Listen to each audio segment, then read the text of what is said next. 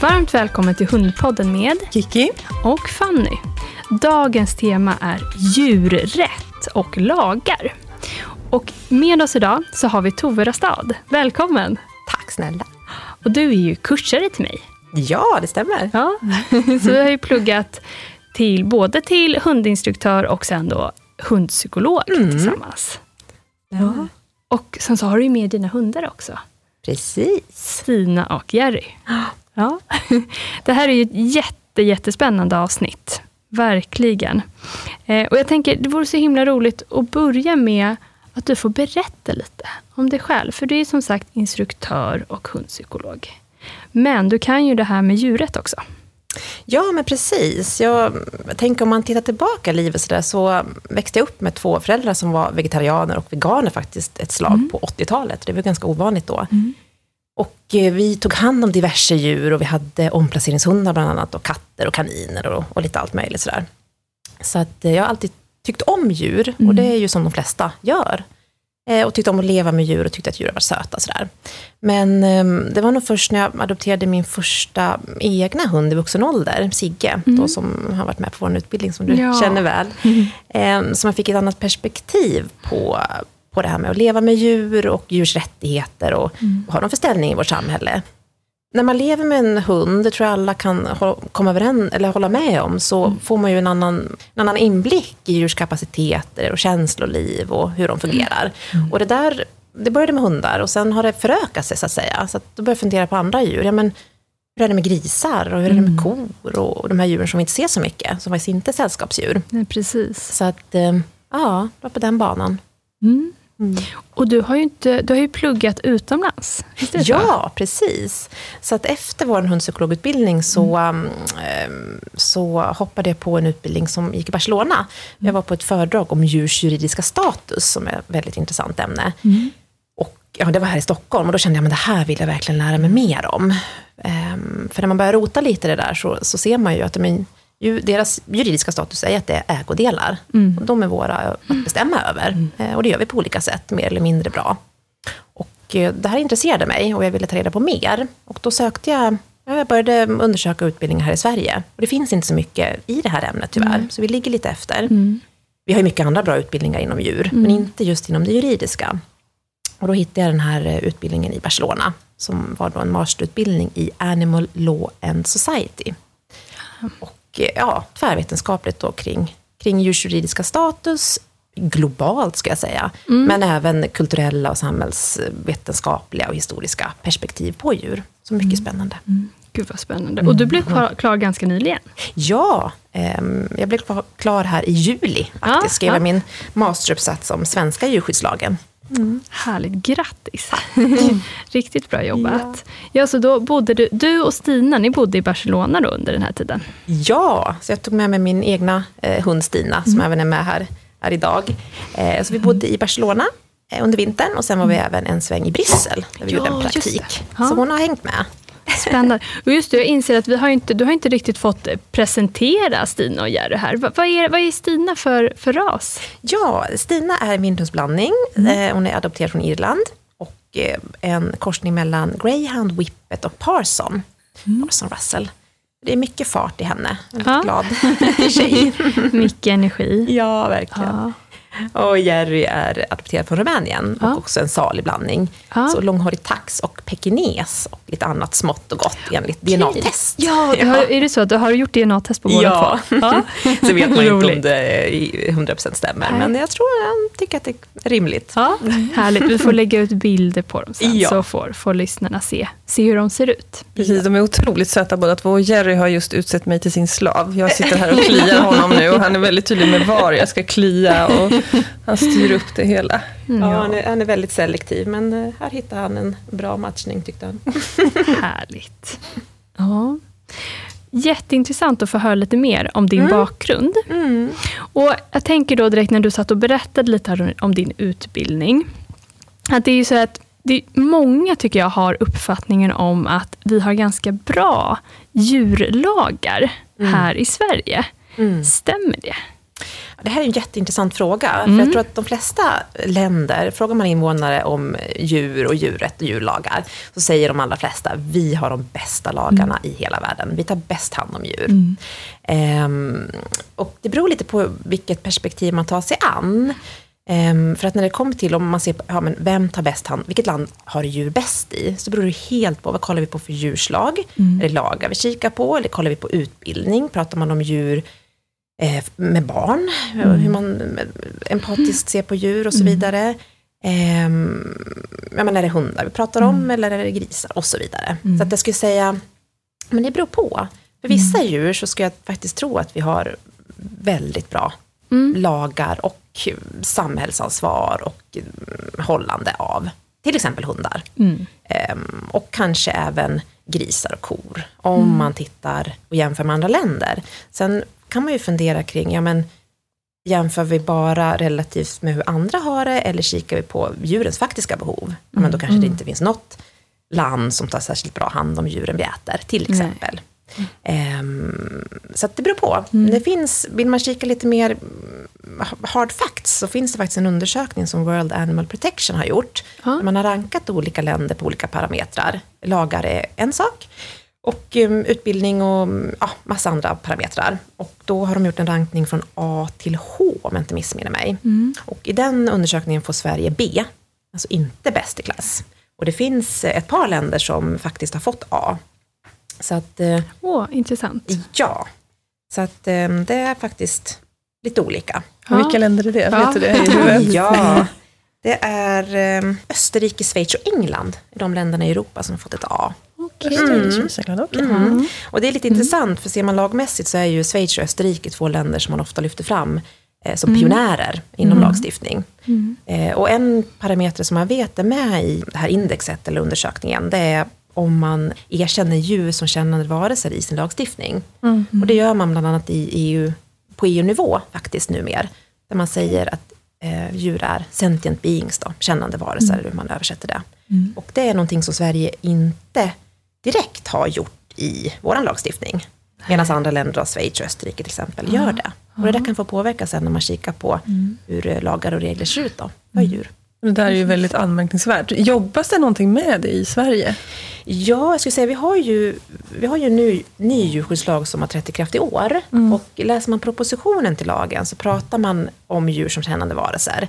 Men i själva lagstiftningen så står det inte explicit. Nej. Däremot så ehm, pratar vi om respekt för djur, pratar om en god djurvälfärd. Så att vi pratar lite runt det där. Ehm, och man kan ju fundera lite kring hur, hur stor påverkan ett sånt statement får. Ehm, för det är klart att vi som lever med djur och känner djur vet ju att djur är kännande varelser. Det är ju få som skulle argumentera mot det. Så att för våra sällskapsdjur kanske inte det får jättestor påverkan. Däremot för andra djur, djur som vi forskar på, djur som vi äter och djur som vi bär, djur i underhållning och så vidare. Eh, så kan det vara ganska, en ganska viktig, viktig sak att erkänna i lagstiftningen. Eh, men det har vi inte gjort i Sverige då, än, så, än så länge. Nej. Och det där är, ju, tycker jag är superintressant. Just, jag vet, vi, vi pratade ju lite innan det här avsnittet. För det är ju verkligen så mycket som man kan väva in i det här. Eh, och en sak är ju, men det är klart att, att vi här, största fokus nu idag, det är ju hundar. Men det är ju som vi pratade om, att det här är ju det är ju så himla olika beroende på om man tänker hund eller djur då som man till exempel äter eller har på sig. Och just att vi sa det, att det här, många, de allra flesta skulle jag säga som man pratar med som tycker om djur, är ju väldigt positivt inställda när det kommer till lagar och regler som främjar och höjer livskvaliteten just för våra sällskapsdjur. Men när det kommer då till djur då som vi äter till exempel, som vi inte har lika mycket kontakt med, Nej. då blir det helt plötsligt lite känsligt. Och jag tror att det är en viktig poäng. Och, eh, och eh, som du säger Fanny, just att de här djuren som vi faktiskt inte har den här dagliga kontakten med, eh, och vi, inte, vi ser inte de här djuren, då, då, då är det mycket lättare att ha det här avståndet. Ehm, Men när det kommer till hundar och sällskapsdjur så är ju Sverige ett av få länder som faktiskt har eh, en extra lag eh, för hundar och katter, hållande av hund och katt. Som till viss del ehm, mm, man tagit fram för att skydda människor, men också då indirekt faktiskt eh, hjälper djuren. Så att för hundar så, så har vi ett starkt skydd. Jag tror både legalt och socialt och kulturellt mm, i Sverige. Och, och rent juridiskt då, vilka lagar är det som man som hundägare behöver förhålla sig till? Ja, man har ju eh, först och främst eh, eh, djurskyddslagen. Det är ju en övergripande framework law kan man säga. Mm. Eh, och den är inte så himla specifik för djurslag. Eh, utan det, det är ju en allmän lag. Mm. Eh, och sen, förutom den så finns det Stina lägger sig i lite grann här. lägger nosen på, på djurskyddslagen här. Ehm, förutom den så finns det en mer specifik lag då för tillsyn av hundar och katter, Ja. som heter lag om tillsyn över hundar och katter. Och förutom det så kompletteras de här lagarna då med en djurskyddsförordning, som heter djurskyddsförordningen. Och sen finns det också ytterligare förordningar, och då är det mer specifika områden och specifika djurslag. Och där är det Jordbruksverket som, som ställer ut dem. Eh, så att man kan säga att det är som en trappa. Vi har djurskyddslagen, sen har vi lagen då om tillsyn över hund och katt, eh, djurskyddsförordningarna och kanske specifikt då eh, de här ytterligare förordningarna för förhållande av hund och katt från Jordbruksverket. Och där står det specifikt då vad som är minimumkrav för hur vi ska ta hand om våra, våra hundar. Och det tycker jag är en viktig poäng när man pratar om lagar. Är minimumnivåer vi, vi har i lagarna. Så att det behöver inte alls vara en nivå som är bra för djuret, eller är en, en, någonting att sträva efter, utan det är verkligen ett minimum. Mm. Men har du några exempel på vad som står i till exempel djurskyddslagen? Vad, vad kan jag som hundägare behöva känna till i den? Eh, jo, vi har faktiskt, eh, skulle kunna mm, kika lite på första kapitlet och första paragrafen i djurskyddslagen. Och det har vi syftet med hela lagen. Eh, och då pratar vi om den nya djurskyddslagen från, från 2019. Och då säger den, denna lag syftar till att säkerställa ett gott djurskydd och främja en god djurvälfärd och respekt för djur. Och det nya här om man kikar tillbaka, det är det här med respekt för djur och faktiskt en god djurvälfärd. Eh, för det är intressant att kika lite på historiskt hur de här lagarna har växt fram. Och generellt kan man säga att de, de, de flesta former av djurskydd börjar med att vi skyddar, eh, vi skyddar andra människor eh, mot skadegörelse. Att vi får alltså inte förstöra andras egendom, då djur. Så att vi får inte plåga andras djur. Sen går det vidare till att vi får inte plåga våra egna djur. Och då kan man ju börja fundera kring, ja men då börjar kanske djurens perspektiv på något sätt komma in. Eh, och sen tredje steget var faktiskt en djurskyddslag som har en mer preventiv eh, tanke. Ehm, så att, ehm, och, Finns det också en skillnad i utveckling? Jag tänker paralleller till när vi pratade med Per Jensen angående Ja. forskning på djur. Så Precis. tidigare så har mycket i forskningen handlat om, om liksom vad som är dålig djurvälfärd och så vidare. Ja. Medan man går mer mot att nu vill vi se vad som faktiskt är bra djurvälfärd. Jätteintressant. Och här är det ju ett form av paradigmskifte som faktiskt sker på, i många länder. Eh, där man går från eh, att undvika en negativ djurhållning. Och traditionellt sett så, så i lagens namn så handlar det om att skydda djur mot onödigt lidande. Det har ju varit det som har varit Ja. hela, ehm, ja, man, man, man har hängt upp lagarna på. Och då fundera kring var ska den här gränsen gå? Och då är det ju snarare vad som är ett nödvändigt lidande. Och det har ju traditionellt ställt, sett, ställts bara mot människans intressen. Så ekonomiska intressen, kulturella intressen och så vidare. Medan man nu faktiskt börjar kika, eller ta hänsyn mer och mer till ja, men djurs behov. Och det ser vi ju eh, nu. Många länder börjar förbjuda vilda djur på cirkus, Sverige då inkluderat. Eh, Och man börjar kika på de här sakerna som faktiskt inte bara handlar om att undvika det mest negativa. Mm. Det är en intressant utveckling. Sen skulle jag säga att ehm, forskningen har ju en jätteviktig ehm, påverkan såklart på hur vi ser djur och på lagstiftning, såklart. Eh, men lagstift, det är ju sällan en lag går i bräschen, utan en lag i bästa fall kanske jackar i en allmän samhällsutveckling, där eh, forskningen är en viktig del. Så det är sällan att vi ser en, en lag som skulle höja standarden eh, revolutionärt för djur. Utan det är snarare att men samhället och kulturen ändras och sen jackar lagen i. Sen är det inte mer, det är ungefär hälften av, av eh, världens länder som har något form av djurskydd. Från det absoluta minimum att inte att skydda djur från plågeri till då EU-lagstiftning eller svensk lagstiftning. Om man ska se det som någon form av, av maxnivå. Så att, eh, mm.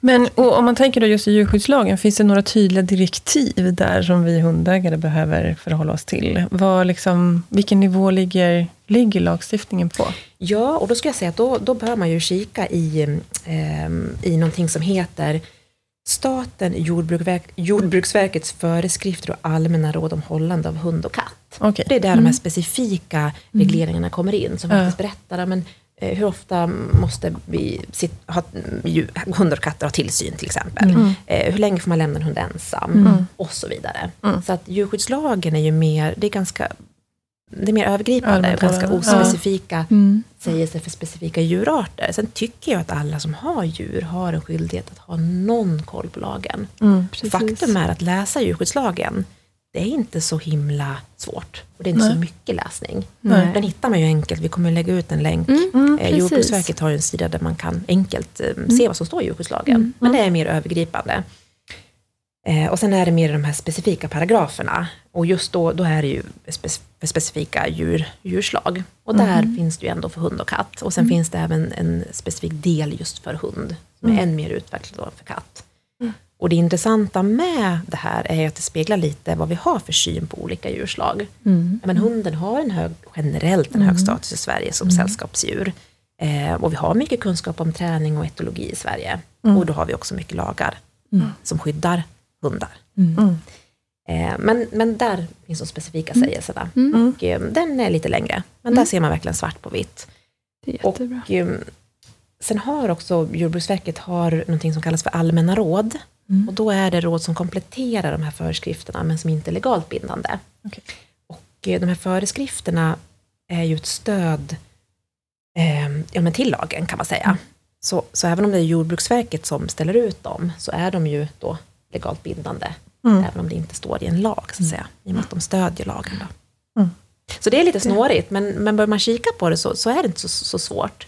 Och jag tror att många hundägare som, som tittar på djurskyddslagen säger att ja, men det här är ju självklarheter. Mm. För de allra flesta. Ja. Men sen behöver vi de här miniminivåerna. Mm. ehm, för de fall där det inte är en självklarhet. Och de fall där man faktiskt behöver stöd när någon inte har skött sina djur. Mm. Då behöver man ju ha ett stöd Precis. att kunna peka på. Mm. Även om det är självklart för vanliga hundägare. Att man går ut med sin hund Mm. minst två gånger om dagen till Mm. exempel. Ja, men, Exakt. Naturligtvis. Ja, Mm. precis. Ja, men vi, vi ska ju faktiskt gå in på lite sådana här saker. För att det finns ju en del grejer som man kan stöta på ibland i, i vårt arbete som, som hundpsykologer. Där folk blir lite osäkra. Vad är det som gäller egentligen? Eh, och vi har samlat några sådana eh, olika grejer. Men vi tänkte att vi kan gå igenom det lite senare här i programmet. Vad som egentligen gäller. Men jag tänkte på en grej också. Som jag tyckte var så intressant.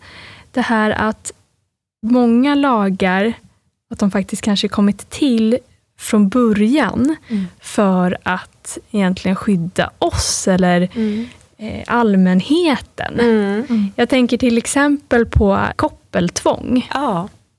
För det är ju en sån, sån sak då som, som många, tycker jag, kan blanda ihop lite. Ja. Sådär. Vad, vad är det som gäller där egentligen? För jag, jag gissar att det fr- från början är ju faktiskt till för att skydda vilda djur. Och, och, Ja, och jag skulle tro att, eh, att det finns flera olika delar i det här. Ja. Ja. men dels, för skydda, dels för allmän ordning, skulle jag tippa på. Nu, nu är det ju lite gissningar. Ehm, och sen för att skydda all, vilda djur såklart, och sen skydda då hundar. Ehm, men jag skulle tro att många av de här grejerna har tillkommit för att man vill, vill skydda människor. Och det behöver ju inte vara fel, för det kan ju gå hand i hand. Och det här ser ju jätteolika ut. I Sverige har vi ju en, en väldigt stark tradition och lagstiftning för koppel. I Barcelona, där gick ju alla lösa med, sina hundar inne i stan. Jag var ju chockerad som svensk när vi kom dit. Ehm, så det ser väldigt olika ut. Ja. Men, men originellt så har ju de flesta bestämmelser grundas ju i någon tanke på att skydda människor. Sen kan ju det utvecklas. Det faktiskt inkluderar även andra djur. Ja, men precis, och där tänker jag att jag menar, det blir ju också en, en konsekvens av det, så är det ju faktiskt att om man följer då det här att ens egen hund också blir skyddad, i och med att den Ja. inte kan springa fritt och komma ut i trafiken och så vidare. Ja, Eller försvinna. och vi har det ju väldigt bra i Sverige. Vi har ju flera platser där man får ha hundar lösta. Vi har eh, rastgårdar och, och så vidare. Och naturligtvis så ska man ju mm, följa de här regleringarna, både för människor och för djur och för hundar. Men det är en, en het potatis. Ja. Ja. Ja, jag tänker också en sån, ofta blir det ju lag, en sån lagstiftning kan ju få både positiva och negativa effekter för hunden. För det är klart, det är inte Ja. trevligt att gå koppel jämt. Nej. Och då ställer det krav för en hund, på oss hundägare att faktiskt skapa möjligheter där man Ja. på ett tryggt och säkert och juridiskt korrekt sätt kan, Ja. Kan låta sin hund springa fritt. Det. Om det då är en inhägnad eller vad det Ja. nu kan handla om. Ja, det Exakt. Mm. Eller träna så bra inkallning så att man kan ha den lös Ja. på, ja, i skogen Ja. i de tillfällen när det är... Precis. Det är Sen är det ju faktiskt så att när man pratar om, nu hoppas jag att jag säger rätt här då, men när man pratar om koppeltvång så är det ju Ja. inte så att det behövs ett fysiskt koppel. Då.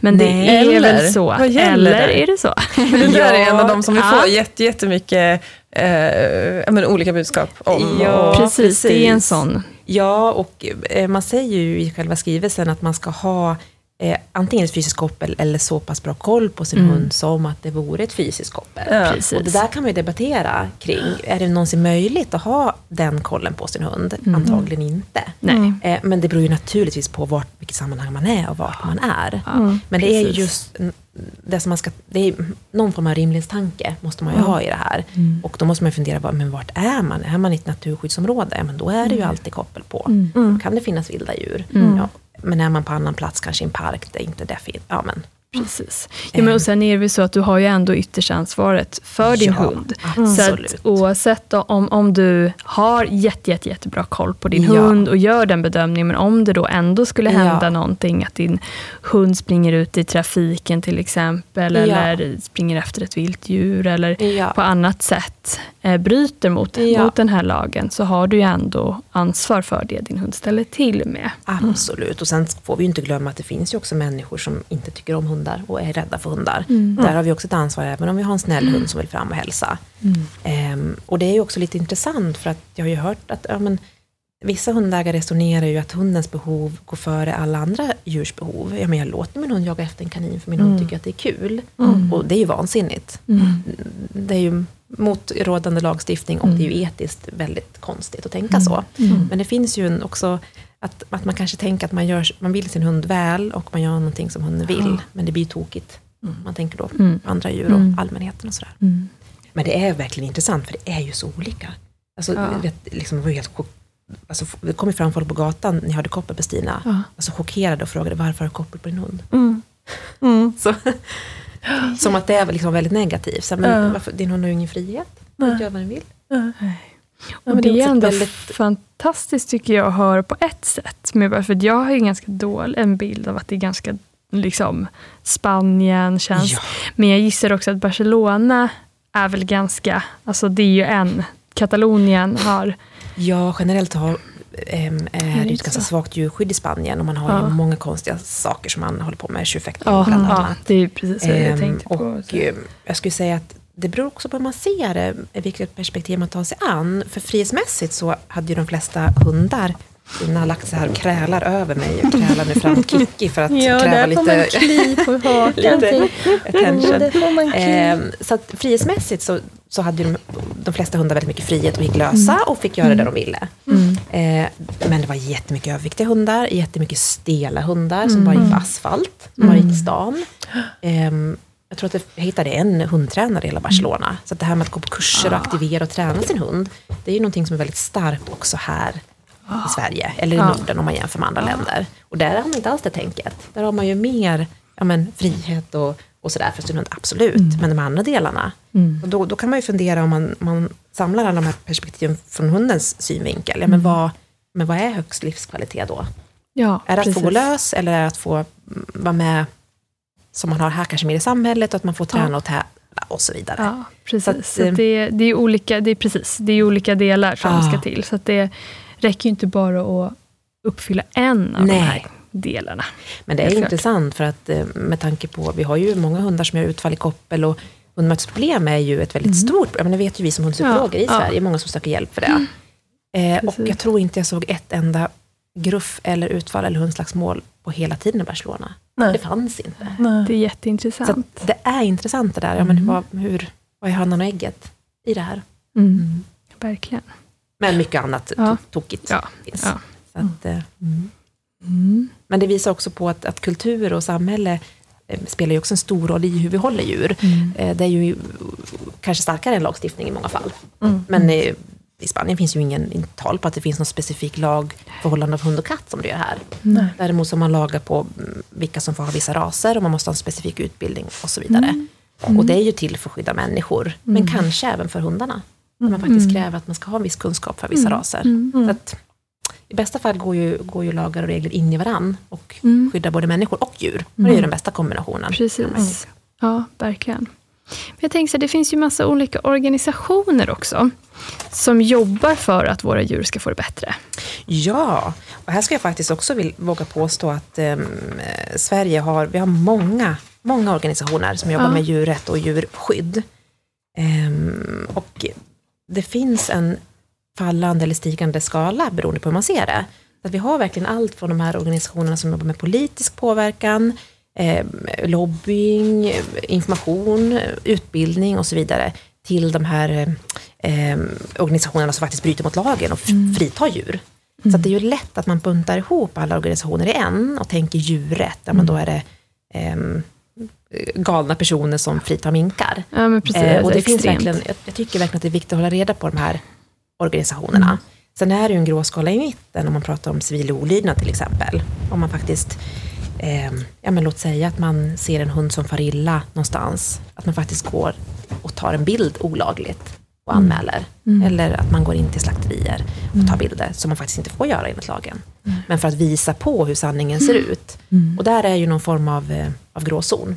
Mm. Eh, Men det finns några som jag tycker är värt att, att nämna, som faktiskt jobbar, eh, eh, jobbar helt lagmässigt då, i Sverige. Och då tycker jag att vi ska faktiskt ta upp Svenska djurskyddsföreningen och Djurskyddet Sverige och Djurens Rätt, som är tre, tre eh, organisationer.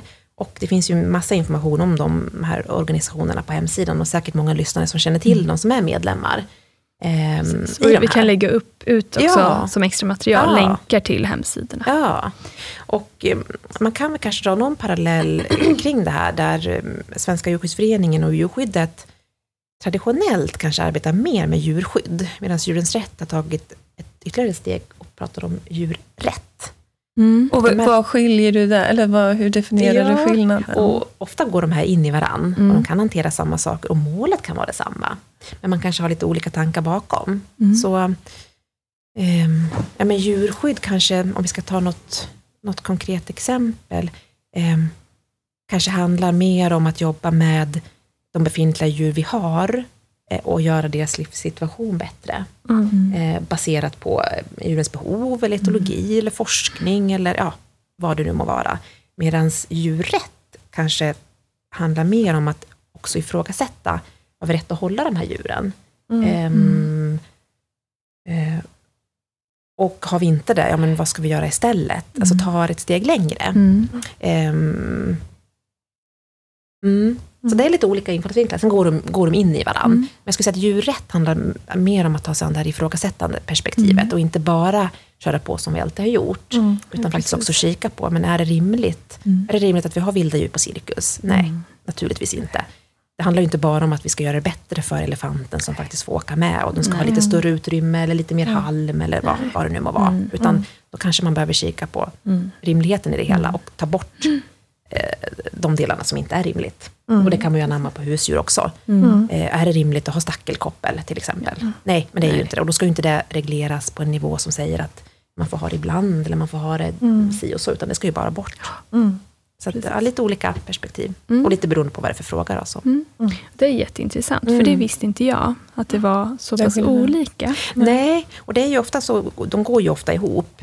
Mm. Eh, men, men det kan också skilja lite på, på, på Mm. dem. Mm. Mm.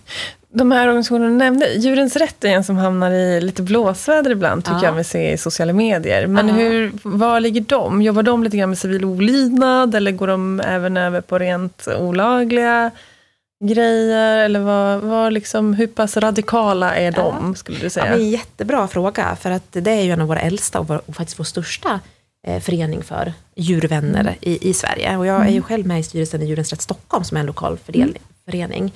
Och det har ju varit mycket de senaste två åren, eller senaste året, just kring djurens aktivister och, Mm. eh, och sådär i media. Och Djurens Rätt eh, jobbar ju bara enligt rådande lagar. Man gör Mm. inte någonting som ens nosar på civil olydnad. Okej. Och Mm. ehm, ofta buntar man, man har ju buntats ihop med andra organisationer som kanske jobbar mer på så sätt. Mm. Men där tar ju Djurens Rätt tydligt avstånd. Så det är ju politisk påverkan ehm, och mm, utbildning och allting kring det. Sen beror det lite på vad man tycker är radikalt. Ehm, För Djurens Rätt promotar ju till exempel bara veganism. Mm. Inte att vi ska jobba med att de djuren vi äter har det lite bättre. Just det. där vill man ju ta bort att vi äter djur. Mm. Och då är vi tillbaka på det här djurskydd, djurrätt. Mm. Mm. Eh, Medan kanske eh, Svenska djurskyddsföreningen till viss del kanske också jobbar med det, men kanske mer jobbar med att eh, förbättra villkoren för djuren. Mm. Det är lite olika synsätt ändå. Mm. Eh, Sen kan man ha vissa gemensamma nämnare, till exempel det här initiativet som rullar nu, End the Age Cage, Mm. har varit ett europeiskt initiativ där man vill ta, skrota burar för djur, eh, som nog de flesta kan hålla med om. Mm. Då har ju alla de här organisationerna, organisationerna anslutit sig till samma kås. Mm. Även om Djurens Rätt inte vill att vi ska äta djur alls, så är det så. Mm. Mm. Eh, men eh, helt, helt rumsren förening och mycket bra verksamhet ska jag säga. Eh, och flera olika områden man jobbar med. Det är ju inte bara djur vi äter, utan hur kan man vara en djurvänlig eh, konsument? Eh, med djur som, hur kan vi ja, ta bort användandet av djur egentligen i vardagen? Mm. Det handlar om. Mm. Mm. Intressant. Och de jobbar ju även med husdjurs, hundars då, Ja. eh, situation Mm. på olika sätt. Mm. Men det är en bra fråga och viktigt att diskutera tycker jag. Mm. faktiskt. Och eh, kul med nyfikenhet istället för att man eh, kanske bara tänker och buntar ihop eh, Ja. alla i en, Ja, precis. Ja, men det är en väldigt viktig lätt, det är farligt med sociala medier, Ja, för att där är det så det lätt är att det det. sprids så mycket information som inte har någon relevans i grunden. Ja. Så, mm. Ja, men det här är verkligen. Mm. ehm, Precis, och det här är ju också det är ju ganska komplicerade frågor. mm, Eh, och jag tänker att det kan ju vara ganska svårt att veta sådär. mm, Ja, men hur, vad tycker man egentligen? Vad, känner, vad drar man gränsen? Mm. Vad känns bra för mig? Och hur... Och så, så det är verkligen, och, och det ska vi säga att ett liksom, huvudsyfte med det här Mm. avsnittet är såklart att vi ska prata om, om hundar Mm. eh, och, och deras rättigheter och lagar och så vidare. Men också att kanske väcka lite mer tankar här hos, Mm. hos våra lyssnare. Vad står du i de här frågorna? mm. Mm. Nej, men det är väldigt intressant. Man måste ju, alltid, man måste ju gå tillbaka till sig själv och känna efter. Ehm, men jag tror att en, en fara i hur vi har hållit djur genom tiderna det är att det rullar på. Så har vi Mm. alltid gjort. Och att man Ja. inte ifrågasätter. Och där tycker jag att varje individ, och speciellt vi som lever med djur, som ser kapaciteterna hos våra hundar, eh, faktiskt också eh, funderar lite ja, kring andra djurslag som vi har i vår vardag. Vare sig vi ser dem eller inte. Ja, men vad, vad tycker man är rimligt att bidra till? Mm, måste alla, man måste ju bestämma vad man tycker själv kring det här. Men jag, och jag tycker att jag ser att det kommer mer och mer att man diskuterar de här etiska frågorna kring djurhållning. Mm. Ehm, Verkligen. mm. Ja, och jag tycker också att det kommer mer och mer eh, ändå att man, man vet mer hur har djur Mm. egentligen. Mm. För precis som du säger så är det rätt svårt med de här djuren, att komma in på de här djuren som vi inte, som vi inte har så mycket kontakt med, alltså Mm. djur vi äter och så. Att, att, hu- hur har de det egentligen? Ja, För det är nog ganska lätt att tänka att, nej, men att, att de har det nog ganska bra. Eftersom man inte kommer i kontakt med dem, eller att man nog gärna vill att de ska ha det ganska bra, så att man kanske inte ens vill gå in och Ja. fundera på hur det egentligen är. Jo, men jag tror att det, det stämmer verkligen. Och igen till den här frågan kring, har vi det bästa djurskyddet i Sverige? Mm. Eh, ja, kanske om man ser till andra länder, men ser man till djurens behov. Mm. För om man tar lite konkreta exempel. ehm, grisar till exempel, som är väldigt lika våra hundar. Mm. Det, det vet vi Mm. forskningsmässigt och etologiskt. Så det är ingenting vi behöver eh, fundera vad vi tycker, utan Precis. vissa saker vet vi ju faktiskt. Mm. Det finns ju inget krav på att grisar behöver få vara ute till exempel. Att, eh, och det finns krav på att grisar ska ha halm, men man säger inte i lagstiftningen hur mycket. Nej. Och då är det ju upp till, till varje person som håller grisar att bestämma, det ska vara halm så att de har det eh, bekvämt, eller något liknande säger man. Och vissa kanske tycker att det är tre halmstrån, och vissa tycker att det är en fin halmbädd. Mm. Ehm, så att, Och då kommer självklart kostnadsfrågor in och ja, sådana saker. och då och kommer det- de här ja. intressena som vi har då, Mm. ekonomiskt och sådär. Mm. ehm, in i det. Så att det är också en problematik i lagstiftningen att det finns ett tolkningsutrymme. Mm. När man använder ord som Mm. bekvämt eller tillräckligt eller så. Eh, och därför behöver vi de här specifika reglerna. Mm. Ehm, Verkligen. och mm, kycklingar till exempel. Mm. Jag vet inte om ni vet hur många kycklingar vi får hålla på en kvadratmeter i Sverige. Nej. Jag vågar gissa på det. Jag vet inte om jag, Jag vet inte om jag vill gissa. veta. Nej. Nej. Ja. Ehm, och det beror ju lite på då om det är kravkycklingar eller vanliga kycklingar. Men annars så eh, mäter man kycklingar i kilo, vilket är ganska Ah, intressant. okej. Speglar också en syn på djur, Ja. om vi mäter i in, antal individer eller kilo. Hundar skulle vi aldrig få för oss att mäta i kilo, Nej. utan där har man ju individer. Det är ju djur som vi lever med. Ja. Men i Sverige då får man enligt lag hålla upp till 36 kilo kycklingar eh, på en eh, kvadratmeter. Eh, ungefär 20 stycken. Och det är så de lever. Eh, och krav då har man lite bättre. Vad är det på krav? Då har man upp till 20 kilo eller ungefär 10 kycklingar.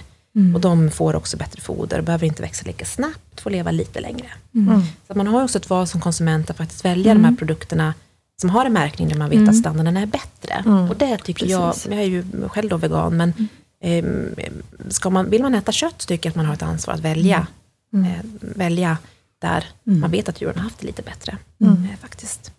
Absolut. Och det, jag tänker att det kan vara ett första steg också.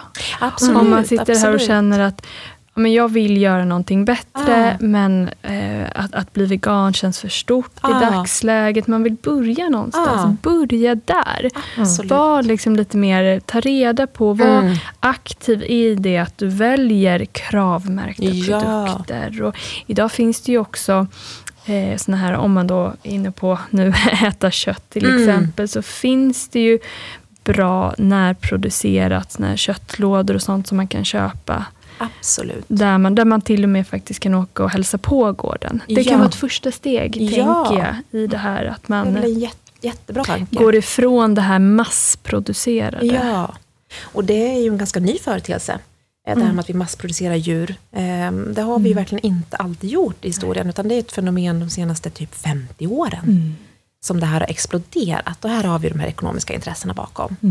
Ehm, Det är väldigt intressant Ja. faktiskt. Och det är också när man pratar med min, min, min mormor som är 86. Ja. Hon har ju, har ju svårt att förstå de här sakerna, att det har blivit att utvecklingen har gått. För det Ja. var inte så på hennes tid. Nej. Utan då gick man mer till en ostbutik och så köpte man sin ost. Och så gick man till en köttbutik där man köpte. Och det var inte, då var det mer närproducerat. Ja, och jag tror att den här romantiserade bilden av hur, hur vi håller djur, den lever ju också kvar. För att vi en gång har haft det så. Mm. Eh, och tyvärr så ser det ju inte ut så idag. Det finns fåtalet gårdar och intresset växer. Det ska vi verkligen säga. Att, Mm, att mer och mer personer blir ju intresserade av att se hur det ser ut bakom kulisserna. Och det gör ju att efterfrågan ökar och vi måste börja betala mer för de djur vi, vi äter då, till exempel. Ehm, så det går ju lite hand i hand. Mm. Eh, Men man vill ju gärna hålla kvar vid den här romantiserade bilden om hur det ser ut. Ehm, Precis. Mm. Ja. Men jag tänker på det här med gränsdragningar också, var man tycker att ens egen gräns går. Om man funderar på det här med att ha en hund. Ah. Det är ju faktiskt att vi äger en hund. Ja. Så bara där börjar ju någon slags, om, nej, om jag sitter och funderar för mycket på det här så kan jag fundera på, men herregud jag kan inte ens ha en hund. Nej. För att det blir en slags slavförhållande. Och då, men nu, jag väljer ändå att leva med hund för jag Ja. tycker det är så bra för mig. Om inte annat, jag kan inte leva utan en hund. Eh, och då känner jag, men då har jag ett otroligt stort ansvar att göra det här livet för min hund så lite slavlikt som det går ändå. Men jag tror man ska ändå vara medveten om att det är ju ett ägandeförhållande Ja. där det är en väldig maktobalans i relationen. Det är det. Vi, har vi sitter ju på ja. alla, liksom, lösningen på alla hundens mm, problem och behov egentligen. Ja. Det är vi som, Mm. som styr. Det är ett oerhört ansvar. Och det är ju våra ägodelar, eh, legalt sett. Ja. Vi, vi kan välja att avliva vår hund när vi vill. Vi Ja. kan välja att den ska leva precis eh, som vi vill. Det är vi som bestämmer precis allt Ja. nästan i hundens vardag. Mm. Men, men där ser man ju som tur är, det här som du är inne på Kikki, att många tar ju det yttersta ansvaret för det här. Och vi har ju otroligt många bra hundägare i Sverige. Som gör Absolut. faktiskt ehm, det är ju en relation, så det är klart att vi har ju hund, det är ju själviskt val, för, såklart. Och- Men det behöver ju inte vara fel, så länge då vi tar hänsyn till behov, och lyssnar på hundarna och gör saker för hundarna, från deras synsätt. Ehm, men legalt sett så är det ju helt upp till oss vad vi, vad vi gör. Ja. Det finns ju ingen som kan säga till dig eller någon annan vad man ska göra med sin hund, utan där har man ju helt fritt val. Eh, och ett Precis. extremt ansvar, som man tar mer eller mindre allvarligt. Ja. Ehm, Och det är nog lätt att man ger sig in i ett hundägande lite blåögt, Ja. inklusive jag själv. ja. Och tror liksom att det ska vara på ett visst sätt och att hunden ska bara hänga på ens Ja. eh, vanliga liv. Medan det, för de allra flesta så blir det ganska stora... Mm. Alltså man måste verkligen ta hänsyn Mm. till den nya individen som kommer in i familjen. Det är så sant. Ehm, ja. Och där ser vi ju bara på Verkligen. val av ras. Ja. Eh, hur, hur väljer man då utseende eller användning? Och väljer man då vad man själv tycker är en gullig hund eller en passande Ja. storlek. Eller kikar man då på men jag, vad har jag för liv och vad, hur, hur, kan en individ av den här rasen med de här egenskaperna passa in? Ja. Och kan vi ha ett bra utbyte av varandra? Och så är det ju i alla relationer. Att, att man, det ska vara ett, ett ömsesidigt utbyte. Exakt. Så att, eh, Och det är ju inte lätt, för det är, jag behöver inte gå längre än till mig själv som hade bestämt mig för den här gången att nu ska jag verkligen ha en hund som är Alltså, I grunden är den typ av hund där jag verkligen vill träna det som Mm. min hund är tänkt för från Ja. början. Och det var inte alls tänkt att jag skulle ha en jakthund, för jag jagar inte. nej. Men det blev en beagle av olika anledningar. Och det, så att det är ju det är inga lätta frågor, för när man väl står där Mm. i eh, ögonblicket och fattar beslutet, Mm. så är ju hjärtat med och kanske ibland överrider en del av hjärnan. Och nu har jag inte ångrat mig en sekund, Nej. men, men jag får jobba mycket hårdare för att liksom se till att min hund får ett eh, fullvärdigt liv jämfört med om jag hade valt en ras som kanske är en mer typisk sällskapsras till exempel. Verkligen, så Mm. sant. Och där är ju det här med att adoptera hundar, det är ju en stor chansning. För det Ja, vet vi ju inte. Vad är det för individ? Vad är det för ras? Vi Nej. vet inte. Nej. Och där måste man ju verkligen vara beredd på, precis som du säger, ta ett väldigt stort ansvar. Mm. Ehm, lära känna och se vad, vad finns det för behov bakom den här. Precis. Mm. Och vara också beredd på att det är så, att, att det är på de premisserna. Ah, Ja. Du tar in en individ här och man kanske inte vet, även om, om organisationen kan se vissa karaktärsdrag, så Mm. kanske man inte vet, för, för den individen behöver landa i Mm. sitt nya hem och sen så växer det med tiden, Mm. så, så kommer det fram olika egenskaper. Och att Mm. man är beredd på det. Mm. Att säga, ja, nu, nu tar jag in en individ där som jag inte riktigt vet vad, vad det är för, vad den har för personlighet. 100%. Nej, men det är så Men, men att man, man liksom är med på det och tycker att det är en del av, av relationen och, och en häftig resa att vara med på. Mm. Och egentligen lite på samma sätt som när man skaffar barn, som du med Mira nu. Man har Ja. ingen aning om vad man ger sig in på, men Nej. det är ju ett livslångt åtagande man har. Ja. Ja. Och man gör allt för att försöka tillgodose behoven hos sina barn och hundar och så vidare. Men, Ja. Precis, och det tänker vi mycket på nu då när nästa hund som kommer in i våra liv, när man just tänker valet av ras Ja. och sådär, så tycker jag att det känns jätteviktigt Mm. att den hunden verkligen trivs att leva ihop med ett litet barn. Mm. Och där är det ju viktigt då med val av ras. Mm. Och det är ju verkligen för, inte för vår skull i första hand, Nej. utan för hundens skull. Ja. Jag känner liksom att jag inte bara vill ha en hund som tolererar att Nej. leva i en barnfamilj, Nej. utan jag vill ha en hund som tycker att det är kul och Mm. härligt Mm, och kan slappna av Jaha. i den Och där är ju också, när- just när det gäller barn, så är det ju så att det är inte bara ert eget barn som hunden ska acceptera. Nej, för att precis. Mira kommer ju få dra hem kompisar som springer Ja. ut och in. Mm. Och så det kan ju bli en ganska stökig tillvaro. Så har man då en, en hundtyp som är lite mer reserverad så kan det ju vara en utmaning.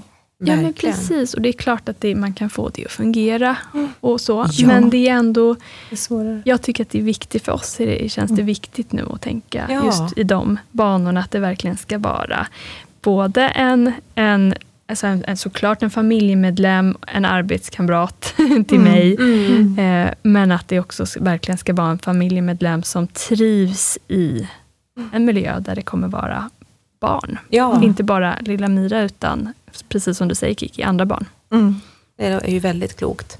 Och det är ju både, både kring rasen har vi det här kring individ. För ofta Ja. buntar vi ju ihop djur och tänker Mm. att Precis. den här djurslaget har de här egenskaperna. Hundar har vi ju kommit ganska långt med i och med att vi har olika raser. Mm. Men annars generellt, om vi tänker på djur, ja, men då är det inte individer utan det är en Nej. grupp. Precis. Eh, och så är det ju inte. Alla djur är individer.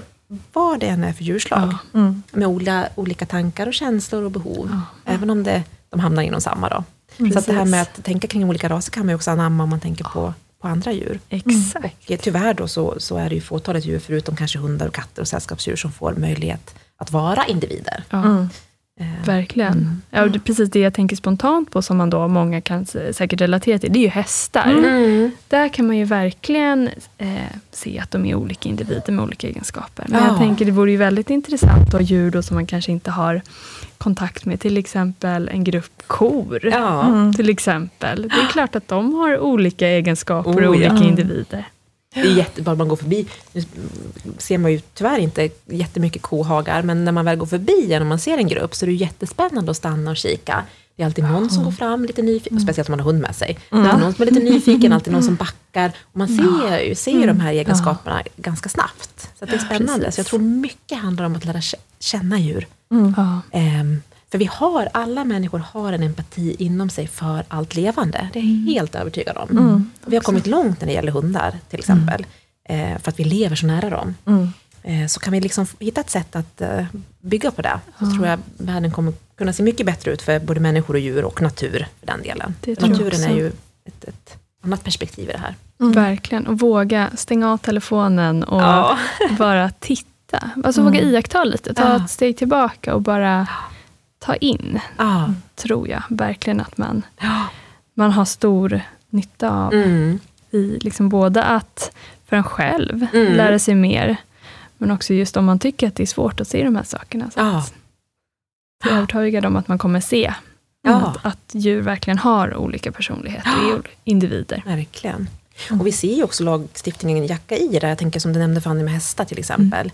Ehm, så händer det ju jättemycket spännande kring hur man tränar hästar just nu, precis som det har gjort med Mm. hundar. Mm. Ehm, och ehm, en nyhet faktiskt i nya djurskyddslagen nu 2019 är ju att vi har ett förbud mot att använda redskap som tillfogar djur smärta. Och det gäller ju alla djur, för djurskyddslagen skyddar faktiskt alla djur, förutom djur som inte har en ryggrad. Eh, men annars Ah, alla okej, ja, djur. ja. Eh, alla djur som vi har i Räknas våran... det även människor utan ryggrad? Ja, kan man ju fråga. Man nästan ställa en fråga. och även då vilt, eh, viltfångande försöksdjur.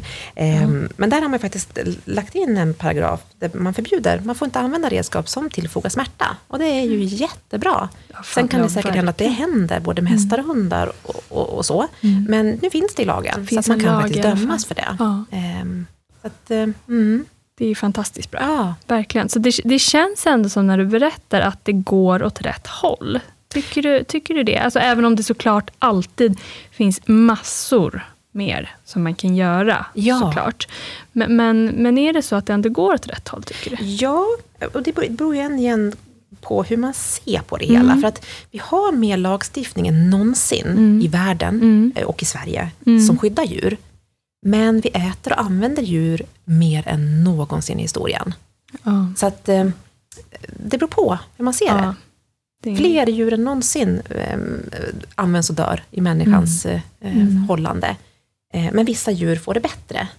Mm. Så att det är ju också ett problem med lagstiftningen, att den ifrågasätter ju Trots inte... den här trenden med veganskt och vegetariskt och Vi så äter, globalt sett så, så äter vi mer kött än någonsin. Mm. Och det kommer i, i ja, länder som Kina och Indien där man traditionellt sett inte har gjort det. Ja. Så ökar och ökar och ökar, för det är en statussymbol. Och man börjar med det här factory farming i Kina bland annat, som ett fruktansvärt sätt att hålla djur. Att man ser att det ekonomiskt har funkat väldigt bra i, i USA och Europa. Eh, I, Europa faktiskt, för första gången så sjönk eh, köttätandet förra året lite grann. Mm. Eh, Så att, och i vissa länder finns det ju starka trender, Sverige till exempel. Men globalt sett så, så går det bara upp eh, faktiskt. Eh, så att lagstiftningsmässigt, det beror på. Vad, ja, det finns mer lagar som skyddar djur, men vi använder dem också mer. Ja. Eh, men jag skulle säga att den svenska djurskyddslagen tar ju steg framåt. Sen har vi bara, det är faktiskt bara tredje djurskyddslagen vi har i Sverige. Så vi har inte haft så många. Och det var Det ganska så. länge sedan den uppdaterades. Mm. Och är man intresserad av att, att se resonemanget bakom en, en lag, Mm. för det är egentligen det som är intressant. Ehm, den går ju på remiss till massa olika organisationer, Djurens Rätt bland annat, och LRF och vet, Veterinärförbundet och sådär, får ju vara med och se, tycka till. Då kan man läsa propositionen till lagen. Nu är det mastig, det är nästan 500 sidor. Man kan skumma, man kan ta sig an de delar man tycker är intressant. Eh, och där ser man ju resonemanget bakom. Ja, men hur har den här tanken växt? Hur har diskussionen gått? Hur, varför kommer man fram till det här och inte det här? Eh, Så det, det kan jag rekommendera om man är intresserad. Mm. Faktiskt. Vad tänker du skulle vara, om, om man som eh, människa eller hundägare eller människa överhuvudtaget vill, liksom vill göra någonting eh, för att verkligen ja, men göra någon slags skillnad för djur i Sverige idag. Vad skulle du säga är liksom det mest uppenbara som vem som helst skulle kunna göra? Ja, det är ju att fundera kring hur man kan vara en mer djurvänlig konsument. Mm. Och där brukar jag rekommendera tre saker att kika på. För att ofta tänker man ju bara på det man äter. Mm. Men det är ju dels de djuren vi äter, de djuren vi bär Mm. Alltså kläder. Kläder. Och. Eh, och eh, s- s- det tror jag alla som är veganer kan hålla med om, att när man väl tar det steget, för det är ganska, ganska stort steg från att vara vegetarian, för där anammar man, ju en hel livsstil, där man vill använda djur så, så lite som möjligt. Och börjar man kika i produkter som finns runt omkring, så finns det djurdelar i nästan allt. Och man blir ju helt mörkrädd. Eh, men, men det är ju en sak, de djuren vi äter. Och då är det som du var inne på Fanny, att vill man, man kanske kan äta mindre kött, man kan äta bättre kött, man kanske kan sluta äta kött. Det får man ju bestämma var man, var man vill ligga. Eh, och sen då kring vad vi bär. Kolla i kläder och produkter som vi köper. Och för guds skull, köp ingenting som har päls. Nej. Och det ehm, trenden går till, vi ser ju inte så många pälsjackor längre ute, kanske på vissa ställen i stan. Ehm, men däremot i detaljer, i eh, tofsar på mössor till exempel, i kragar. Ja. Och eh, det är ju någonting som, som Sverige har fallerat med, det är ju just eh, minkfarmer, som vi fortfarande har här. Då ligger vi långt efter många andra länder. Så vi producerar ju, vi har ju rovdjur i små burar i Sverige. Eh, fasansfullt. Och det här måste vi ta ett ansvar då, som konsument att kika på när vi köper kläder och andra, andra varor. Men jag vill inte ha djur i, jag vill inte, såklart. Och jag menar, köper vi pälsdetaljer från Kina, ja men det kan mycket väl vara hundar. Det finns ju ingen reglering kring det. Där måste man verkligen ta sitt ansvar. Och sen är det det här med resor, eh, tredje, och underhållning. Och där eh, har vi socialt och kulturellt kommit ganska långt i Sverige också. Ja, men vi vill ju inte ha vilda djur på cirkus. Det ställer sig ju de flesta bakom. Ehm, men man kan ju fundera kring när man gör resor till andra länder. Ja, men hur ser det ut? Hur, hur hanterar man djur? Ja, men Man kanske inte ska gå på en delfinshow. Man kanske inte ska gå på djurparker. Man kanske ska fundera kring de här åsnorna i Grekland som får bära packning. Det finns ju hur mycket som helst. Så de tre. Ehm, mat, kläder och resor. Ska jag fundera kring. Och jag tänker med kläder, bara flika in där. Ah. Jag tycker att det är faktiskt roligt att se. Jag tycker att många märken faktiskt väljer, det står om man ska köpa kängor till Ah. exempel. Jag kikar på ett par kängor nu som jag hittade, som var veganläder. Ja, Alltså, Och det, det är ju finns jättemycket sånt bra. boom med trend med veganprodukter. Ja. Och skinn är ju traditionellt något man funderar väldigt lite kring. Det var det sista Ja. som ploppade ner för mig. Mm. För att det har vi också, ja men vi har ju alltid använt skinn. Och vi där kommer det här som du var inne på Ja. av gammal hävd. Liksom. Ja. Vi har alltid gjort så här. Men så här, Och väskor, skor, skärp, allting. Och sen börjar man tänka på det. Ja men vi har ju delar från någons skinn Ja. på oss. Ja. Ja. Vilket är ganska Makabert egentligen. man funderar på det hela. Eh, och många tänker att skinn är en biprodukt av köttindustrin. Och tyvärr är så inte fallet. Ja. Utan där föds djur upp för sitt Just skinn. skinn och päls. Så att eh, man kan börja fundera lite och sen får man ju göra, ta de steg. Man, man, Det är svårt att göra allt på en gång. Men ta små steg i vardagen, ska jag säga. Och sen naturligtvis, de djur vi har i familjen, finns det ju mycket vi kan göra. Börja fundera, byta perspektiv. Ja, men vad, vill, vad skulle min hund vilja göra idag, om den fick välja? Ehm, kanske gå ut och låta hunden välja promenad. Eh, det finns så mycket man kan göra, både det lilla och det stora, ska jag säga. Eh, Och kanske börja med att läsa på lite. Bara sätta sig in i lite, hur, hur fungerar, hur ser det här ut? Och fundera på hur det känns. Den glömmer vi ofta. Eh, hur känns det att göra så här? Hur känns det att trycka med hundkopplet, om man nu gör det? Eller hur känns Ja. det att ehm, äta den här kycklingen, om jag funderar lite mer inåt? Så att Där kan jag rekommendera att Ja, börja. precis. En eh, halvpersonlig fråga som du får välja om du sparar på Ja. eller inte. Dina hundar, vad äter de? Äter de andra djur? Jättebra fråga och jag tänkte när jag gick hit, det här är en sån här eh, personlig sak hos mig som har legat efter i många år. Jag har den i mitt bakhuvud och jag funderar ofta på den och sen släpp, tar den ifrån mig. Ja. För de äter djur. De gör det? Ja. Eh, och det är någonting som jag känner att jag måste sätta mig in i kunskapsmässigt mer innan jag kan ändra på. Det jag gör är att jag köper bara svenskt foder. Eh, och jag försöker undvika vissa saker, till exempel ja, men, eh, kycklingben om jag ser att, beroende på vad de är gjorda och så vidare. Men de äter fortfarande kött. Och det här är ju intressant, för här kommer det massa ny forskning. Eh, och hundar kan ju precis som vi överleva på både eh, växtbaserad och animalisk föda. Mm. Så länge som man har kunskap kring näringsämnen och vad de får i sig och sådär. Mm. Och mång, finns, kommer många nya märken som gör växtbaserat eh, hundfoder. USA bland annat. Jag tror att det kommer vi se mycket av. Ja. Men personligen så har jag, jag, vet, jag har sparat lite på den. Ja, och jag funderar mycket intressant. etiskt varför. Eh, Och där tror jag det här med mina hundars behov versus andra djurs behov. Ja. För mig är det så lätt att göra det beslutet. Men för hundarna så finns fortfarande den här att jag inte kan tillräckligt. Och jag vill inte riskera att de på något sätt far illa. Ja. Men det är någonting, det är jättebra att du tar upp Mm, det är det, en för det är intressant någonting som fråga. För det, Ja, det, är är, det är precis det här som allting handlar om, tycker jag. Det är gränsdragningar. Eh, och jag har inte kommit lika långt på min resa som du har, för jag är inte vegan. Nej. Men är helt övertygad om att jag kommer bli det en dag. Ja. Eh, och jag försöker att göra, alltså det kött jag äter och Ja. de animaliska produkter jag äter, har i alla fall, då har djuren åtminstone haft det så bra som möjligt Ja. under sitt liv. Men eh, jag känner att jag skulle vilja gå så mycket längre. Ja. Men har inte varit redo än av olika anledningar. Jag har massa Nej. kostallergier och grejer, så det blir, för mig blir det svårt att tillgodose mina egna Ja. behov utan Och jag tror att man måste, ju, man måste ju fundera vad som funkar och man måste ta det steg för steg. För mig var det en jättelång resa. Jag var ju vegetarian ja, men sedan jag var 13 fram tills ja, men två, tre år sedan. ja, Och där har det växt fram liksom på vägen. Ja. Och sen har jag tagit det sista steget. Så man måste ha, också ha respekt för att alla har olika, olika resor i det här. ja. Och man får ta sig an det som man kan, tror jag. Eh, Men, Mm. men just djurfoder, jag tror vi kommer se mycket kring det framöver. Ja. Men det verkar också vara en sån lite het potatis när man Ja. ser i sociala medier. Att vissa Verkligen. liksom tycker att man är djurplågare om man Ja. ger eh, vegetariskt foder till hundarna. Medan andra tycker att man är djurplågare om man Ja. ger animaliskt. Så att Och det finns ju, vissa djur är det ju djurplågeri, katter till exempel. De kan inte leva på växtbaserad kost. Nej. Och där ska vi inte ge växtbaserat. Utan där måste man ju gå tillbaka till forskningen och, och kika på, men, och inte bara tycka, utan ja, men Ja, vad precis. säger forskningen? Är Och, det ens möjligt? Eh, ja, precis. Och, och, mm, så. så att vissa, så, och så ser det ut i världen. Vissa djur kan leva på bara växtbaserat, vissa på bara animalier och vissa en kombination. Och där är hundarna precis som oss, man kan leva på båda. Men då måste man ju se till att man tillgodoser då, Mm. alla näringsämnen och sådär. Precis. Ehm, Mm. Ja, och jag tänker också en annan sak som, som går hand i hand. Nu, nu, det här är kanske någonting också som, som är liksom utanför djurrätt. Men det här är ju också, alltså gör man de här valen så är det ju också någonting som främjar miljön. Jättesant. Och det här, eh, och generellt så har vi diskuterat miljö och klimat ganska länge och lämnat Mm. ute djuren. Vilket jag tycker är ganska fascinerande.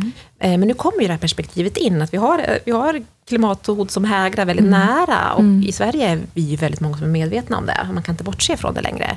Ehm, Och klimatpåverkan av att äta djur, ja men det vet vi ju. Vi vet hur den ser ut. Så att det, finns, det är ett ytterligare perspektiv att, att ta in verkligen. Det stämmer. Alldeles strax så ska vi komma in på lite mer konkreta frågeställningar. Men innan dess så vill vi bara passa på att tacka vår samarbetspartner Vetthem som är med och eh, sponsrar det här avsnittet. Eller hela den här säsongen. Precis. Och vi vill verkligen passa på att tipsa om att alla ska ladda ner appen. Jag, vet, nu, jag var bortrest en vecka här alldeles nyligen och min mamma passade Tage.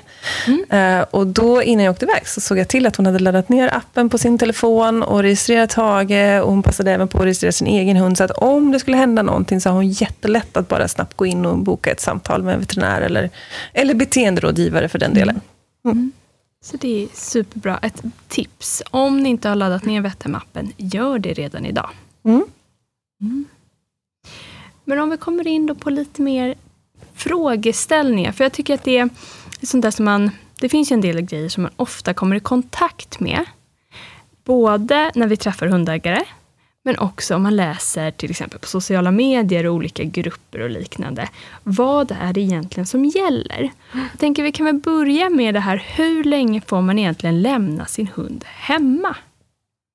Ja, men det är ju jätteintressant och precis som du säger så florerar ju lite olika tankar kring det här. Mm. Och då tycker jag att man ska börja med att än en gång tänka att lagen är minimumkrav. Mm. Och rekommendationer kan ju vara utformade efter lagen, men man kanske tänker mer vad som kan vara bra för hunden. Så att många organisationer går ju ut med rekommendationer som är starkare än lagen.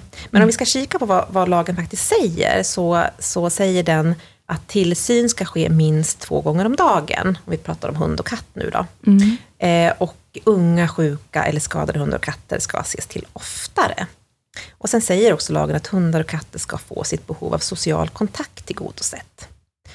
Och här har vi lite det här tolkningsutrymmet Mm, igen, som vi mm. pratade om tidigare. Ja, men vad betyder att få det sociala kontaktbehovet tillgodosett? Eh, så där har vi ju um, en stor makt då, att bestämma vad det är för djuren. Men För, minst, re, för rent krasst så är ju hunden flockdjur, så att Ja. egentligen så borde den ju ha sin flock omkring sig Ja, hela tiden, kan man tycka. Precis. Ehm, Och syftar man, förlåt, syftar man på kontakt då med människor eller andra hundar? Ja. Mm. Ja, men det stämmer. Så, att, så att lagen säger faktiskt minst två gånger om dagen. Men sen finns också det här allmänna rådet som, som man skriver i samband med, med den här frågeställningen. Då, eh, som säger att hundar bör rastas var sjätte timme dagtid, valpar och äldre hundar dock oftare. Så att då, då försvinner ju lite det här två, tillsyn två gånger om dagen om man tänker minst, rastning minst var sjätte timme. Men det är ju ett allmänt råd. Ehm, så, att, så, att så ser det faktiskt ut. Sen kan ju vi som hundpsykologer säkert hålla med om att ja, men det här är ju långt ifrån vad som bra för en hund. Ja, men man kanske kan ta det här som riktlinje om det är en nödsituation eller ja, det är helt enkelt så. så. det ser ut. Men så rent konkret så säger egentligen inte lagen någonting om hur, hur många timmar en hund får vara ensam eller ehm, utan det är, det är den här rekommendationen på sex timmar som är det minimikrav som... Ja, och den rekommendationen på sex timmar det har ju med rastning att göra. Ja. Att hunden behöver faktiskt gå ut och få sina behov tillgodosedda. Då. Eh, men tillsyn då, minst två gånger om dagen. Så att då kan man ju räkna timmar då utifrån det. Men det är ju väldigt lite. Ja. Det är få som skulle lämna sin hund ensamma så länge. Katter däremot så tror jag att det här kanske kan vara lite va- vanligare att man använder. Man behöver se till katten minst två gånger om dagen. Precis. Och jag tänker också, lagen säger inte heller hur länge man då ska rasta sin hund. Nej, bör rastas. Men här har vi väldigt mycket tolkningsutrymme. Ja. Eh, Och sen finns det ju en annan sån sak som jag tycker eh, florerar rätt mycket. Att det är lite olika. Eller jag tycker så här ska jag säga att det börjar bli lite bättre. För folk brukar ha lite, börja ha lite bättre koll på det. Men det är ju det här med bur. mm. Får man ha sin hund i bur? Och då tänker jag då om man har en bur inomhus hemma. I köket till exempel. Ja, jättebra fråga. Och här ser det ju väldigt olika ut när man kikar på olika länder. Om man tittar på USA till exempel så är det ju praxis att man faktiskt har hund i bur. Ofta får hundarna sova i bur. Ja. Ehm, och även i Spanien och, och i andra länder. Men här så säger faktiskt ehm, ehm, föreskrifterna då att först och främst, hundar och katter får inte förvaras i bur. Och sen har man förutom följande tillfällen, som är fyra olika eh, saker. Då. Men den generella regeln säger att de får inte förvaras i bur. Eh, Men undantagen är då att katter och hundar får förvaras i bur eh, på utställning, tävling och prov samt vid träning inför tävling. Och då ska buren vara täckt på minst två sidor och hunden ska rastas minst varannan timme. Så har vi ganska specifika regler. Och det är bara att mm, titta tillbaka om man har varit och tävlat eller tränat med sin hund så har man ju ofta kanske hunden i bilen mellan varven och, och sådär. Men, men då gäller de här reglerna. Eh, Täckt på minst två sidor och hunden ska rastas minst varannan timme. Eh, Det andra undantaget från, från detta då är vid transport i samband med tävling och vid träning inför tävling. Eh, när man åker till, till och från helt enkelt. Eh, och tredje i samband med jakt får hundar förvaras i bur max åtta timmar per dygn. Och då måste de rastas minst var tredje timme. Och sista undantaget då. Ehm, I samband med generell transport får hundar och katter förvaras i bur. Eh, förvaringen får inte överstiga tre timmar då bilen står still. Okej. Och det är det som, det som gäller. Och det betyder ju att eh, man skulle kunna anmälas om man har hunden i en stående bil mer än tre timmar. Mm. Mm. Och det är ju som, precis som Fanny var inne på, det, vi har ju fortfarande att det finns en hel del valpägare som får rådet från sina uppfödare att de ska burträna, eller att hunden ska sova i bur på natten Ja. för att undvika problem med rumsrenhet. Och, att den, och många gömmer sig väl lite bakom, skulle jag tycka, att ja, men hunden är lugnare i buren, för det är den van vid. Eh, och så kan det ju kanske vara i den enskilda situationen, men då är det ändå... Själv personligen anser jag att man har angripit det hela lite felaktigt då, att varför är inte hunden lugn utanför buren? Ja. Det är kanske är det man ska titta på istället. Och det där är ju intressant, för det är ju en gammal sanning som florerar. Och det är bara att tänka själv. Tar man vilken levande varelse som helst och begränsar rörelseutrymmet extremt. Ja, vad ska man göra? Man kanske ser ut att vara fysiskt lugn. Sen vad som försiggår i hundens eh, huvud eller sinne är ju en helt annan sak. Och här får vi det att vi tvingar hunden att ge upp. För att du begränsar den så pass mycket att den faktiskt inte har något val. Ehm, sen, sen kan ju en, bur bli en mysig koja och en plats att Ja. dra sig undan. Men då gäller det att man, då får man ju inte ha någon, någon man får inte stänga in och så får man ju ta bort ehm, öppningen till buren. ja. Så kan man ju göra det som en mysig plats och det är Ja. jätte, jättebra sätt att träna, Ja. vara trygg och så vidare. Ja. Eh, Men just det här med att, att det är ju skillnad då på att det blir en- ett val att gå till buren eller att man faktiskt stänger in hunden och tvingar den till att bli lugn i en situation där den faktiskt kanske inte mår bra. Men visst finns det regler även kring om man får ha dem bundna Ja. i koppel eller lina? Ja, det. det stämmer. Och där är, precis som med det här bur, att den generella regeln är att hundar får inte hållas bundna inomhus. Ehm, så att eh, man får inte binda upp sin hund Nej. eh, inne eller Nej. ute. Nej. Ehm, eller ja, ute får man med vissa undantag. Så att inte inomhus. Utomhus får hundar inte hållas på löplina permanent. Så att här har man ju också tolknings, Ja. eh, tolkningsutrymme. Ja, då. Vad är permanent? Ja. Men man ska då inte ha som praxis att hålla hunden på löplina ute, vilket Mm. man ser i många andra länder. Att hundarna faktiskt lever De utomhus. där, De får bo på en Mm. löplina. Men det får man inte göra här. Eh, och sen säger då mm, eh, vi också att vid tillfällig uppbindning får hunden bara hållas bundna två timmar per dygn och endast på ett sådant sätt att det inte utgör en skaderisk för hunden. Valpar Mm. under sex månader får endast hållas bundna kortare stunder. Mm. Eh, Och där, ja, precis, och där blir också, tänker jag, det här tolknings... Ja. Vad är en kort Ja, stund? Precis. Och här måste man ju använda sitt sunda förnuft Ja. eh, och tänka då ut, uti- utifrån hunden. Sen finns det lite undantag i samband med långfärd och draghundstävlingar. Ehm, och, och- så vidare. Då. Men det är ju kanske inte för den vanliga sällskapshunden. Sen har vi också ett allmänt råd som kompletterar det här. Eh, hundar bör inte bindas i stryphalsband. Mm. Och det tror jag att vi alla kan hålla med om att det är ytterst olämpligt. Ja. Även om det inte finns ett Absolut. lagkrav där, så att säga. Mm. Eh, Och hundar får inte bindas vid motorfordon. Om det inte Just finns en det. speciell Nej. upp, uppbindningsanordning eh, som hör till fordonet. Eh, och då får inte for- fordonet får inte, finns inte finnas en risk att det kan börja rulla iväg Nej, eller röra på sig. Mm. Ehm, och hundar får inte rastas eller tränas med hjälp av bil. Så ser man det så är det strikt emot lagen och det ska anmälas. Mm. Det får man inte göra. Nej. Jag tänker också när vi är inne på lite halsband och, och sådär. Det finns ju något som tyvärr är ganska vanligt utomlands, som man ser, eh, som kallas för stackel. Mm. Och det är ju ett halsband med piggar på. Det, det är riktigt otäckt. Ja. Piggar som vänds inåt. Ja. Eh, och det är dessutom stryp. Mm. Eh, så att när hunden drar i kopplet så, så gör det rejält ont helt Ja. enkelt. Och det här är ju tack och lov inte vanligt här i Sverige.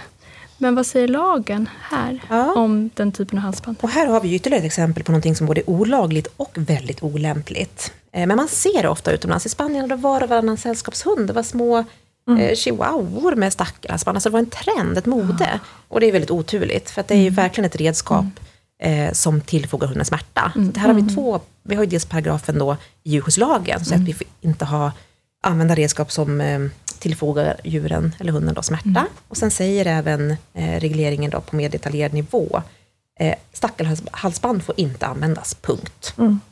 Ehm, och det är ju precis som du beskriver, sånt halsband med piggar som, som är väldigt eh, obehagligt och, själv- verkligen kan själva skada syftet hunden. är ju faktiskt, alltså det är ju det som är så otäckt med, för själva syftet är ju att det ska Ja. tillfogas smärta. Ja, Ja.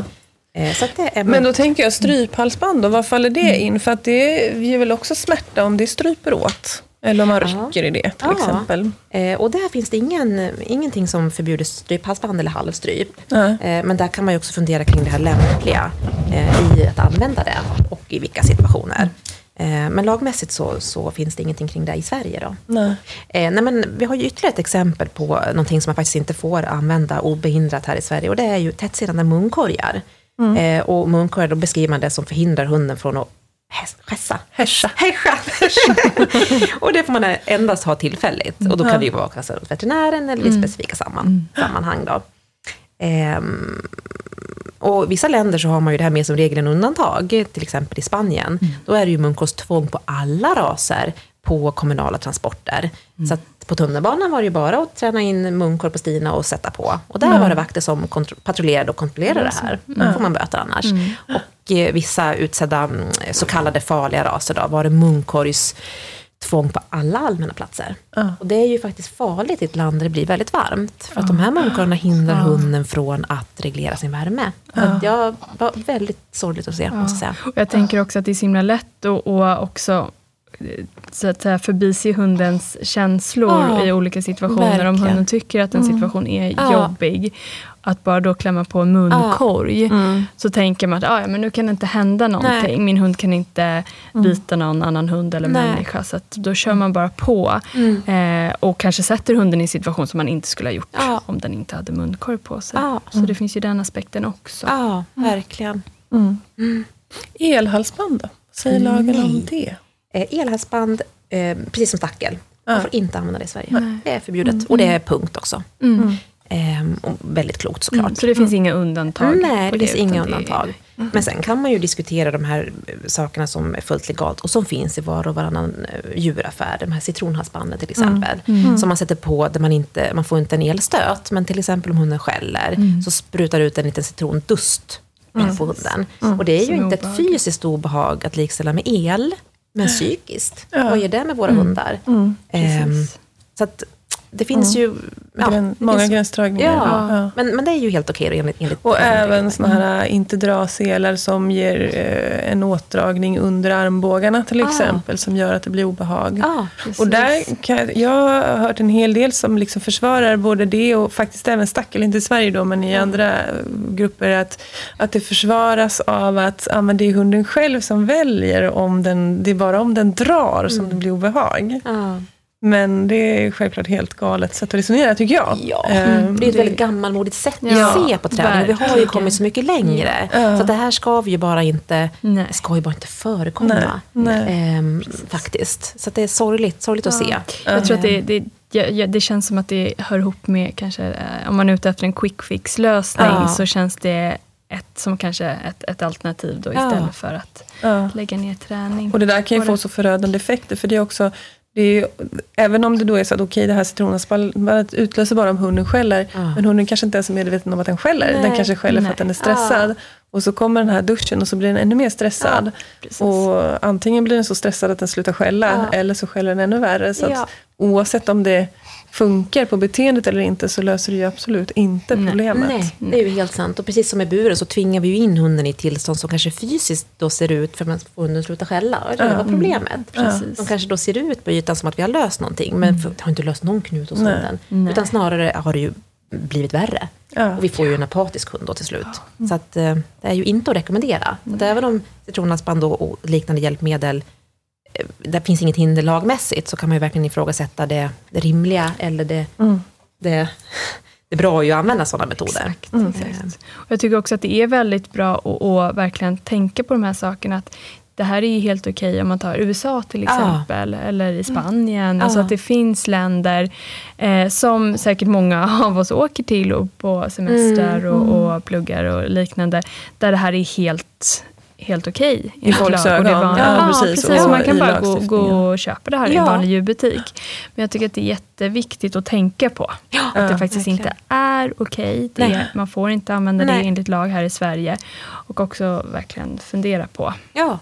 vad det faktiskt gör med, med Och sen eh, nu när vi har det här eh, nya tillägget i lagen, att vi får inte, tillfog, vi får inte ha redskap som tillfogar hunden smärta i träning. Ja, men då kan man ju fundera kring mycket mer än bara stackel. Alltså ryck i koppel, nyp i sidan och andra saker som man faktiskt kan hålla på med.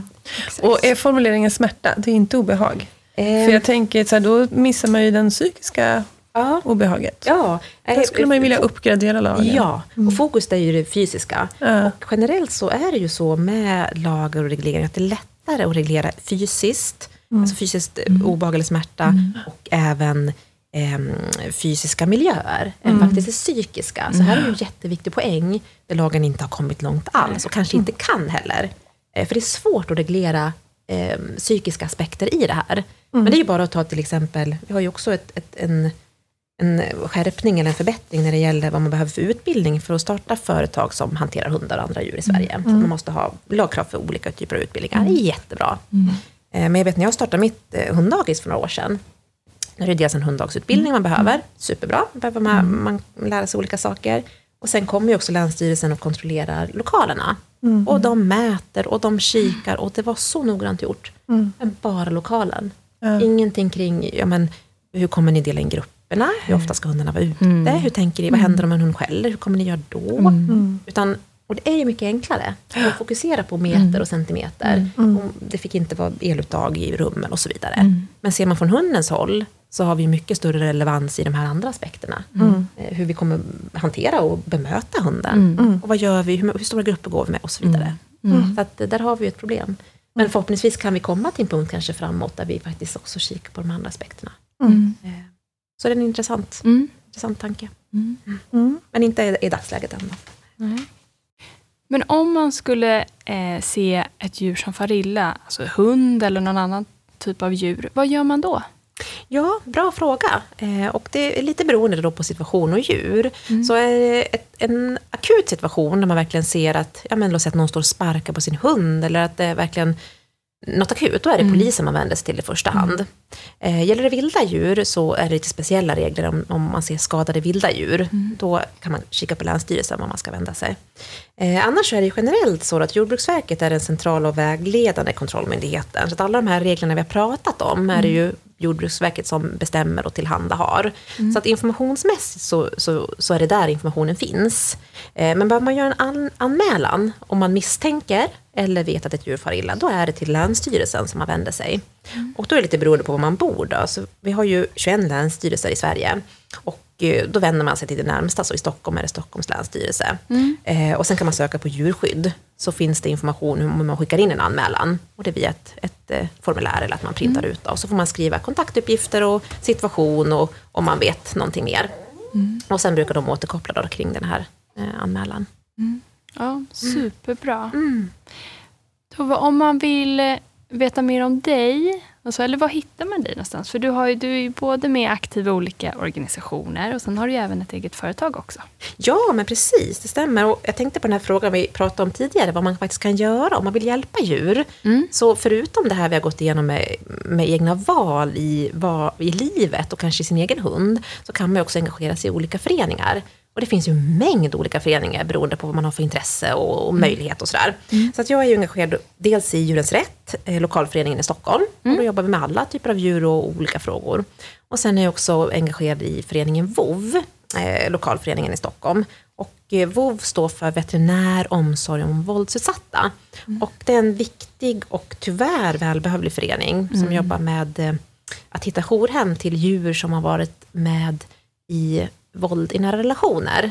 Eh, mm. Där det då är så att kvinnan eller mannen eh, behöver flytta till skyddat boende och djuret inte kan följa med. Och det här mm. ställer till det, för ofta väljer man då att stanna i den här relationen eller, eller farliga situationen mm. för att mm. man vill också hjälpa sitt djur. Mm. Och då hittar vi då jourhem och löser faktiskt skyddad identitet även åt djuret. Det är fantastiskt, för ofta ja. är det ju så att man inte får ta med sig djur ja. på de här skyddade boendena. Ja, Mm. Och dels har ju djuret, precis som människorna, varit, med, varit i en traumatisk situation och behöver hjälp. Ehm, och sen behöver ju då den här personen som är utsatt, kvinnan eller eh, mannen då, eh, också få hjälp. Och mm. då vill man ju ofta inte lämna sitt djur. Nej. Och då kan det, precis. i värsta fall, eh, händer det värsta, mm. helt enkelt. Mm. Eh, men förutom det då så, så har jag också mitt företag, Sigge Friends. Ja. Och det är döpt efter Sigge som var min första omplacering, ja. Jack Russell. Och eh, han spenderar nu numera ålderns höst i Dalarna hos min mamma. Mm. Eh, men vi har lite olika verksamheter. Så dels har jag kurser och då kör jag vardagslydnad och sen är jag engagerad i två hundsporter som jag tycker är väldigt roliga, både mm. att träna själv och undervisa andra i. Och det är mm. nosework och rallylydnad. Ja. Och sen då hundpsykologverksamheter, där jag tar emot olika olika typer av problem som kan uppstå i livet och gör mitt bästa för att hjälpa till. Och vi finns på lite olika ställen i Stockholm eh, och ingår nu ett samarbete med Hundudden, där ni också kör kurser. Så blir vi kollegor. Ja, ja. så vi kommer, jag kommer köra lite kurser där helt enkelt. Mm. Men eh, kika in på Friends hemsida eller sociala medier så, så finns all kontaktinformation där. Ja, superhärligt. Mm. Ja. Tusen tack för att vi fick prata med dig. Tack snälla för att vi fick vara här. Tack för att du har lyssnat på Hundpodden med Kiki Felstenius och Fanny Modig. Ha en underbar dag!